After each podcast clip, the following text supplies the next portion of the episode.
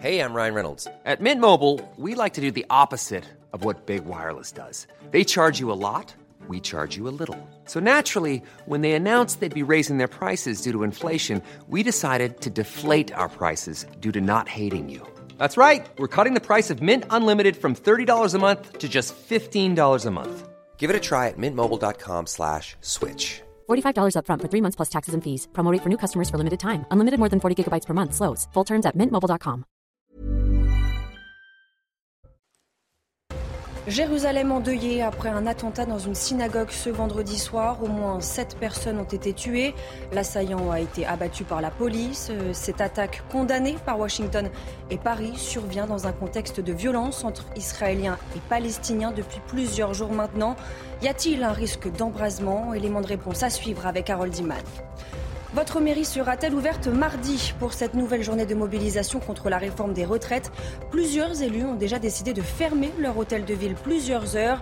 Initiative qui pose un problème de neutralité selon le ministre du Travail, Olivier Dussopt. Harcèlement, vol, agression à Marseille, toutes ces infractions peuvent dorénavant être signalées en direct par les usagers eux-mêmes des transports en commun et ce grâce à un bouton S O S sur une application. Objectif premier, rassurer les voyageurs. Et puis l'équipe de France de handball un peu plus près de sa septième étoile. Les Bleus sont en finale du mondial. Nikola Karabatic et ses coéquipiers ont brillé face à la Suède. Dimanche, ils affronteront le Danemark, double tenant du titre.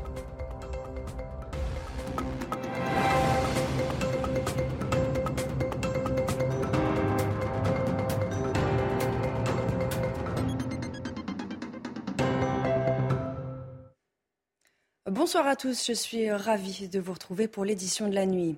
À la une, un attentat mortel dans une synagogue à Jérusalem-Est a fait au moins sept morts. L'assaillant a ouvert le feu sur des civils qui sortaient de la prière du vendredi soir. Il a été abattu par la police. Harold Hyman, y a-t-il un risque d'embrasement ?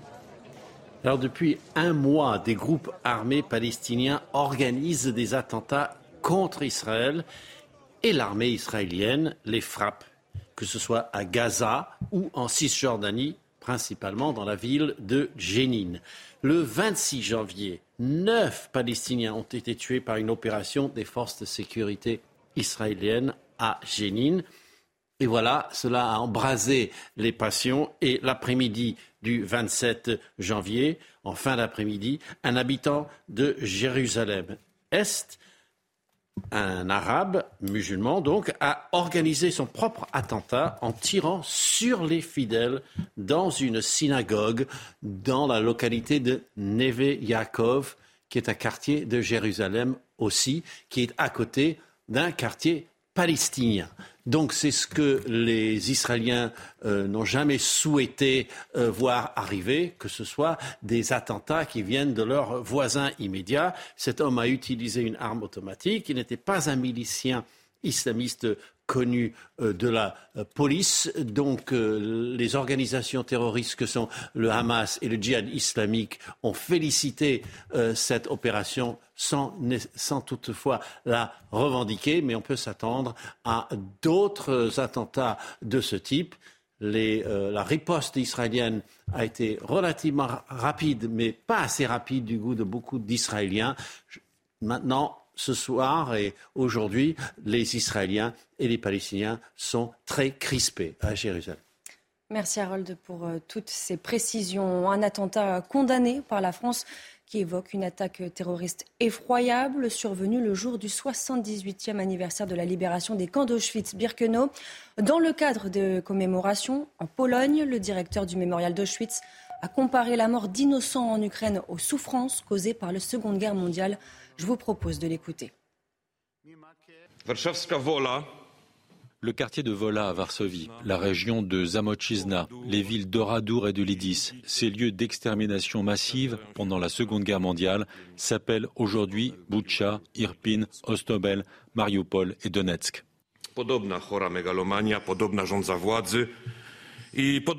C'est la même mégalomanie maladive, la même soif de pouvoir et les mêmes mythes sur l'unicité, la grandeur et la primauté, mais aujourd'hui, on les entend en russe. À nouveau, des innocents meurent en masse en Europe. La Russie, qui est incapable de s'emparer de l'Ukraine, a décidé de la détruire. Nous le voyons tous les jours. La mobilisation contre la réforme des retraites et ces mairies qui annoncent d'ores et déjà rester porte close le trente et un janvier. C'est le cas à Montreuil et à Paris. Objectif pour les élus, eh bien, permettre à leurs agents municipaux de se joindre à la mobilisation et de protester eux aussi contre cette mesure. Le ministre du Travail, Olivier Dussopt, estime que la fermeture symbolique de mairies pose un problème de neutralité. Mais quelles conséquences pour les habitants et qu'en pense-t-il? Reportage d'Alexis Vallée, Thibault Marcheteau, Clémence Barbier et Jean-Laurent Constantini. C'est une annonce ô combien symbolique. La municipalité de Montreuil a décidé de fermer la mairie le trente et un janvier dès midi pour protester contre la réforme des retraites. Seuls les services d'urgence resteront ouverts, comme ceux liés à l'état civil, au logement ou aux écoles. Chacun doit apporter sa pierre. La municipalité de Montreuil a décidé d'amener sa pierre à la mobilisation. C'est une fermeture solidaire et combative. Au fond, comme en mille neuf cent quatre-vingt-quinze, il faut à un moment donné dire « c'est possible ». La mairie de Paris sera elle aussi fermée mardi prochain, par solidarité avec la mobilisation. Mais l'annonce de Anne Hidalgo ne réjouit pas tous les Parisiens. Que des, des élus de la République décident de fermer une administration, euh, ça me choque. Il ne faut pas oublier que ces services, ils existent parce qu'on paye tous nos impôts et que grâce à ces impôts, on arrive à avoir des services qui fonctionnent en France. Je ne trouve pas ça normal qu'un service public euh, se montre solidaire d'un mouvement politique, en fait. D'autres municipalités fermeront leurs portes ce mardi.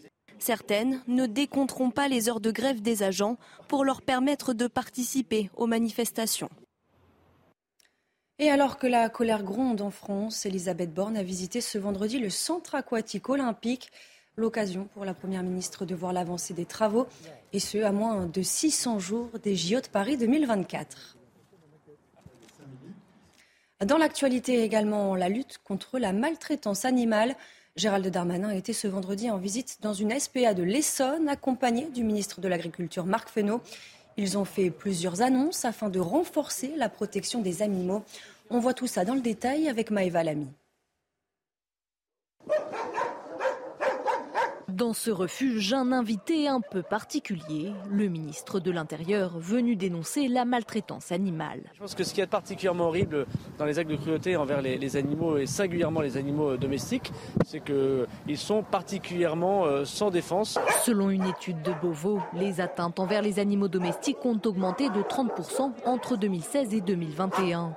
Pour lutter contre ce fléau, Gérald Darmanin a lancé une division d'enquêteurs composée de quinze policiers et gendarmes spécialisés.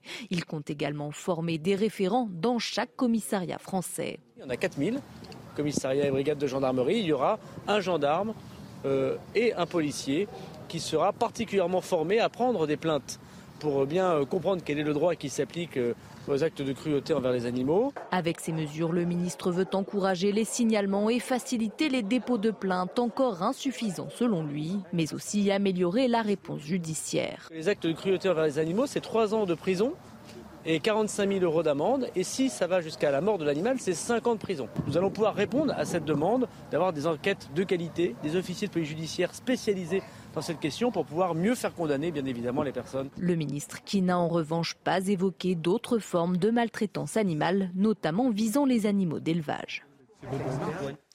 Le fils d'Éric Dupond-Moretti placé en garde à vue. Le parquet d'Albertville a ouvert une enquête. Raphaël Dupond-Moretti est soupçonné de violence conjugale. Les faits se seraient déroulés ce jeudi à Courchevel en Savoie. Le garde des Sceaux a réagi. Regardez, sur le plan professionnel, en tant que ministre, je n'ai cessé de lutter contre les violences faites aux femmes et pour que leurs paroles soient prises en compte. Sur le plan plus personnel, en tant que père, je suis dévasté. Il dit aussi avoir une pensée pour la victime. Chaque violence, quelle qu'elle soit, est intolérable. Il ajoute qu'en tant que citoyen, il demande qu'on respecte sa vie familiale. Il appartient désormais à la justice de faire son travail.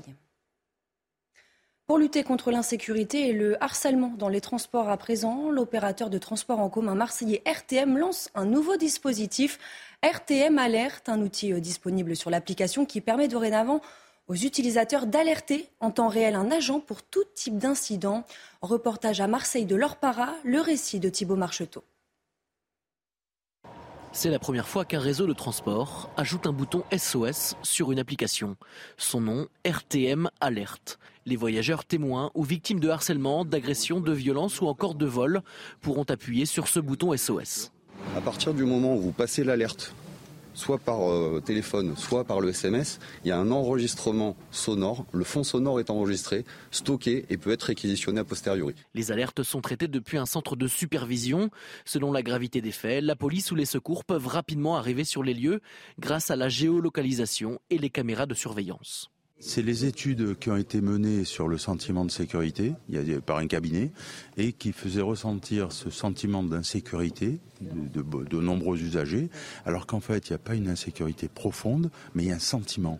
Donc on doit tout mettre en œuvre pour rassurer et ça c'est un outil qui va permettre de rassurer parce que le, l'usager va dire tiens j'ai un lien. La R T M recense trois cents faits d'insécurité par an pour neuf cent mille voyageurs par jour. L'objectif de cette application, rassurer les voyageurs. Quand je suis seule, parce que quand on est une fille, euh, enfin voilà quoi. Euh, et quand il y a des personnes un petit peu bizarres qui rentrent dans le métro, je sais qu'il y en a souvent, surtout le soir. Et voilà, je pense que c'est ça qui m'inquiète euh, dans le métro. Aujourd'hui, l'alerte peut être donnée dans les couloirs ou sur les quais.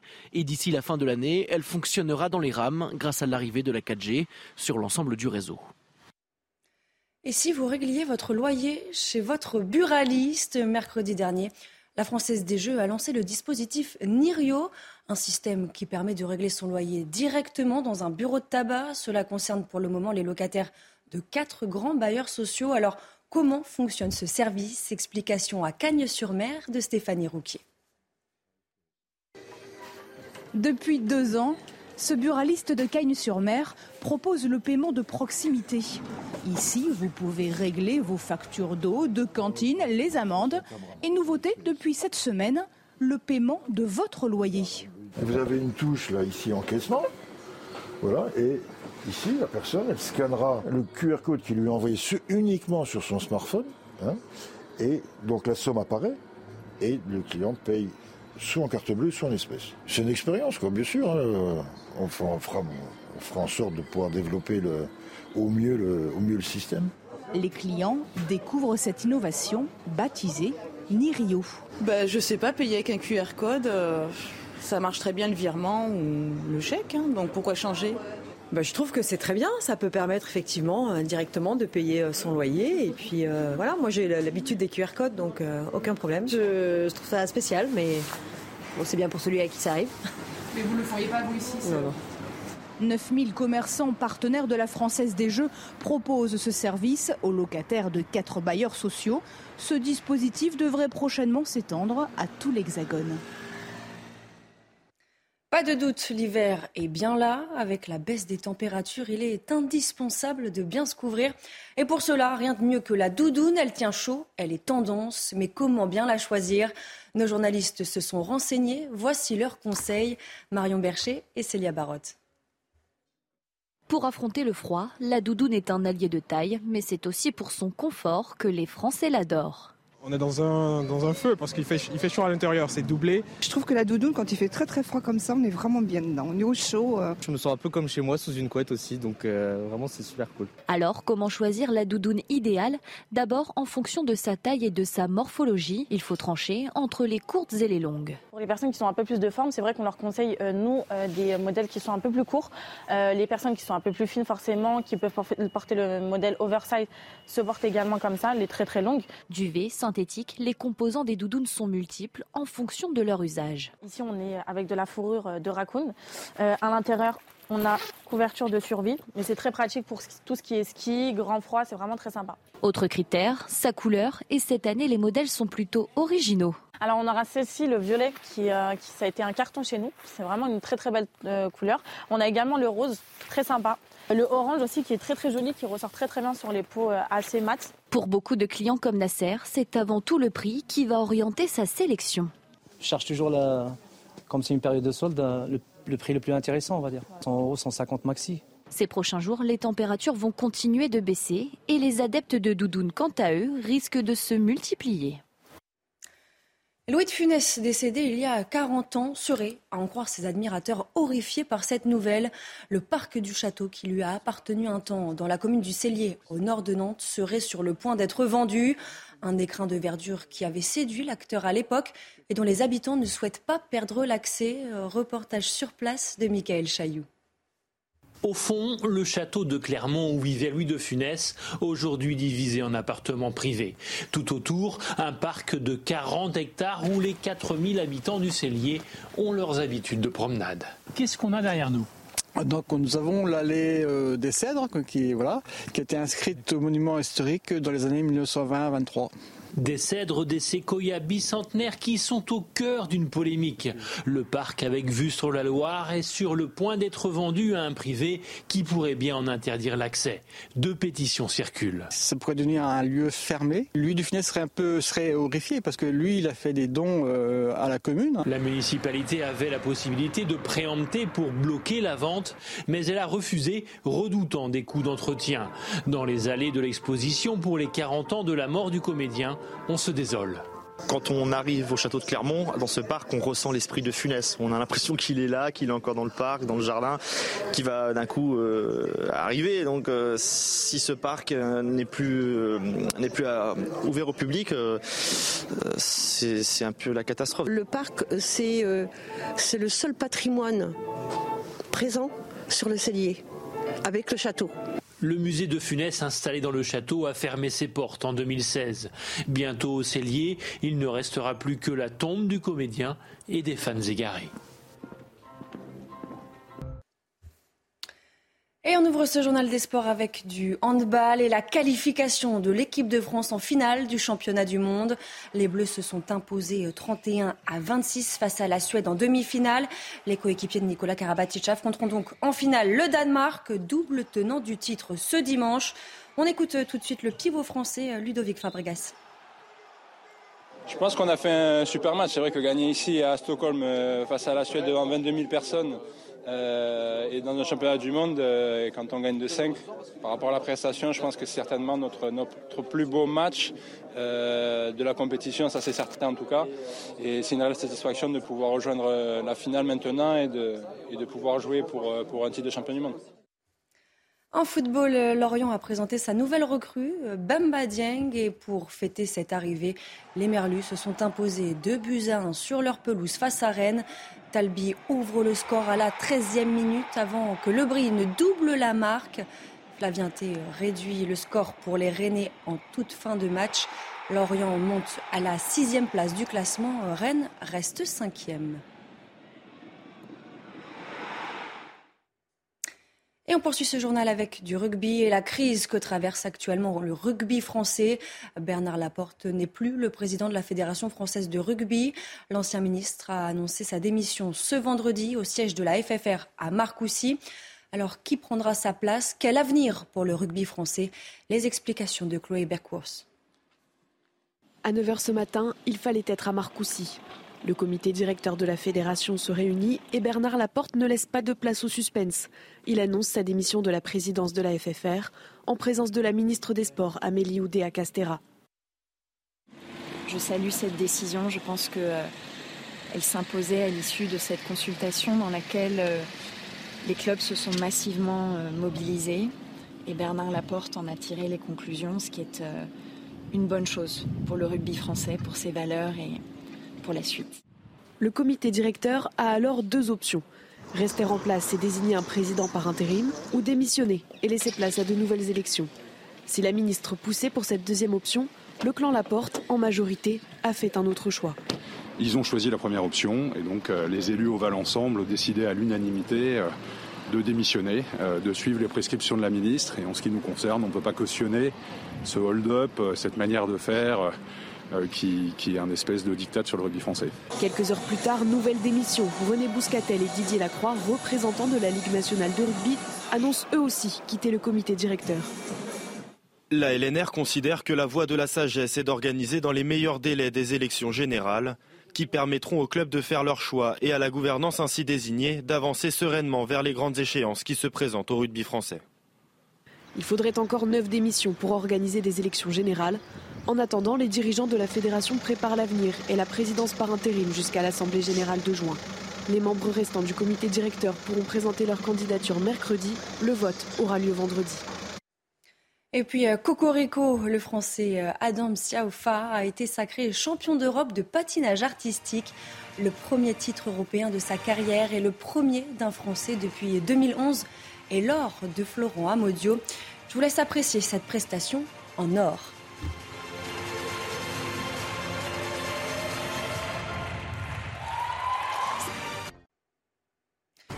Jérusalem endeuillée après un attentat dans une synagogue ce vendredi soir. Au moins sept personnes ont été tuées. L'assaillant a été abattu par la police. Cette attaque, condamnée par Washington et Paris, survient dans un contexte de violence entre Israéliens et Palestiniens depuis plusieurs jours maintenant. Restez bien avec nous. On y revient dans quelques instants sur CNews. Retrouvez tous nos programmes et plus sur c news point f r.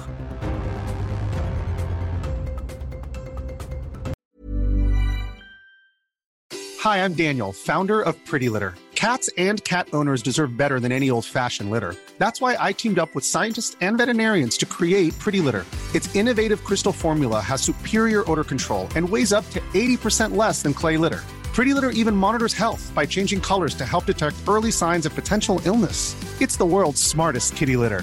Go to pretty litter dot com and use code ACAST for twenty percent off your first order and a free cat toy. Terms and conditions apply. See site for details.